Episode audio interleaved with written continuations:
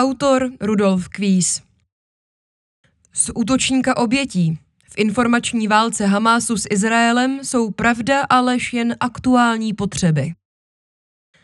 Kontrola narrativu se dnes, kdy technologie umožňují sledovat světové dění v reálném čase, stává mocnou zbraní.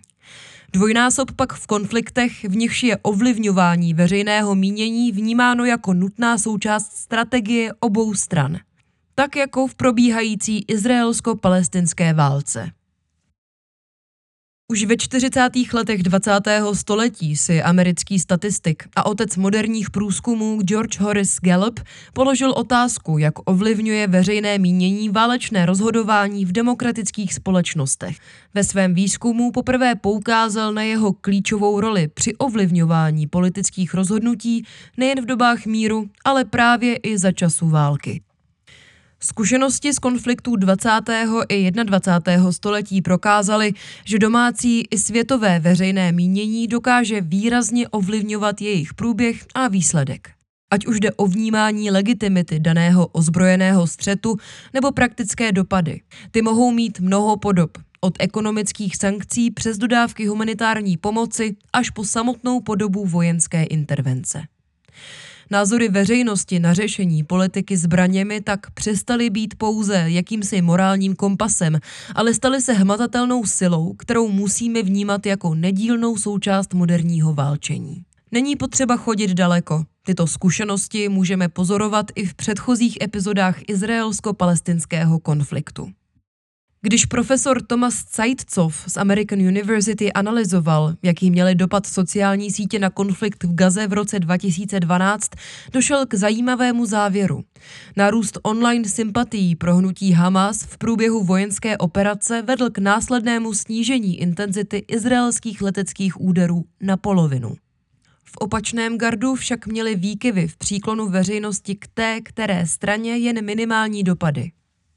Toto zjištění tak podporuje názor mnoha akademiků, že demokratické státy jsou ve válečných dobách výrazně citlivější na nálady mezinárodního publika než nestátní aktéři. Spolu s tím to klade na tyto společnosti i zcela nové nároky, jak k informacím z horkých konfliktů přistupovat. Major Robin K. Crum v příručce pro americké letectvo mluví o tom, že úspěšné vedení vojenských operací v informačním věku vyžaduje nejen novou strategii a taktiku, ale i zcela nový způsob myšlení.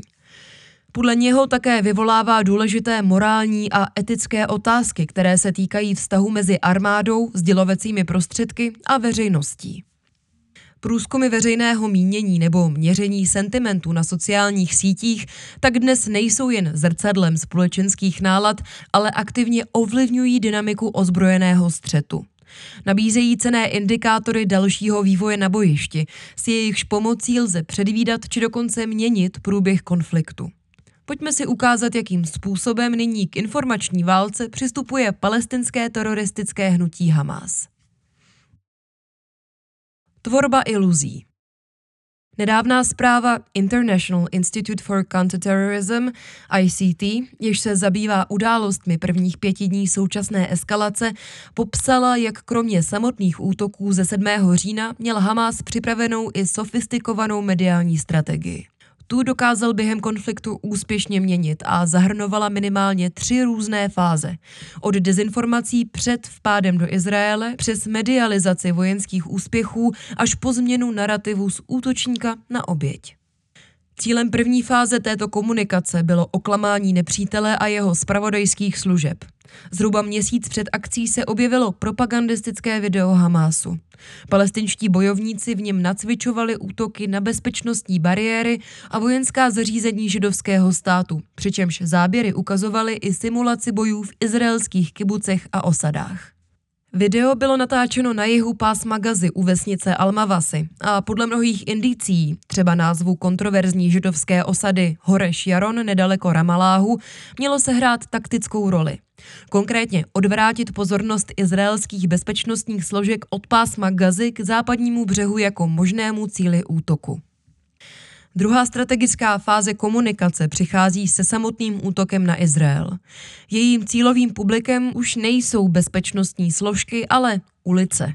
Arabskou veřejnost má mobilizovat, tu izraelskou naopak zastrašit a ochromit. I zde je vše pečlivě připravováno, aby se informační mašinérie mohla rozeběhnout prakticky okamžitě. Hned v prvních hodinách po útoku se objevují propagandistická videa Hamásu a sociální sítě prakticky v reálném čase sledují destrukci plotu, raketové baráže nebo palestinský výsadek z Rogal. Bojovníci jsou vybaveni kamerami a spolu s nimi se v místech útoků pohybuje embedovaná profesionální mediální produkce. Název operace Povodeň Al-Aqsa, odkazující na jeruzalémskou mešitu a jedno z nejsvětějších míst islámu, ukazuje hnutí odporu jako jedinou relevantní sílu, jež bojuje nejen za zájmy palestinců, ale potažmo všech muslimů kdekoliv na světě. Samostatnou kapitolou je cílené zobrazování násilí, byť ne po oficiální linii, aby nebylo v rozporu s islámskými pravidly provedení války. Psychologie terorismu ale nerozlišuje mezi útoky na vojáky a na civilní cíle. Na videích tak můžeme vidět takřka vše, od vražd civilistů v ulicích a ve svých domech přes únosy rukojmích až po jejich cílené ponižování. Není tomu tak ovšem ve třetí fázi, během které dochází k posunu rolí, od útočníka směrem k oběti.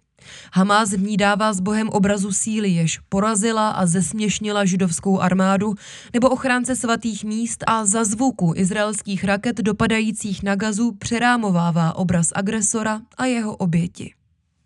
Spolu s tím se jede klasické dezinfo. To průběh říjnového útoku vypráví z perspektivy biblického Davida o němž co by o jednom z poslů božích mluví i Korán. A nemá problém dementovat jakákoliv zvěrstva na civilistech jako nepřátelskou propagandu. Hrůzné činy se dle tohoto narrativu ani stát nemohly, neboť odporují zásadám islámu. Zároveň dochází k humanitárnímu propouštění prvních rukojmích a nabourání obecné debaty ve smyslu, kdo ví, jak to vlastně je a bylo. Tady je přirozeně cílem veřejnost a politická reprezentace, ať už na západě, Blízkém východě nebo ve zbytku světa.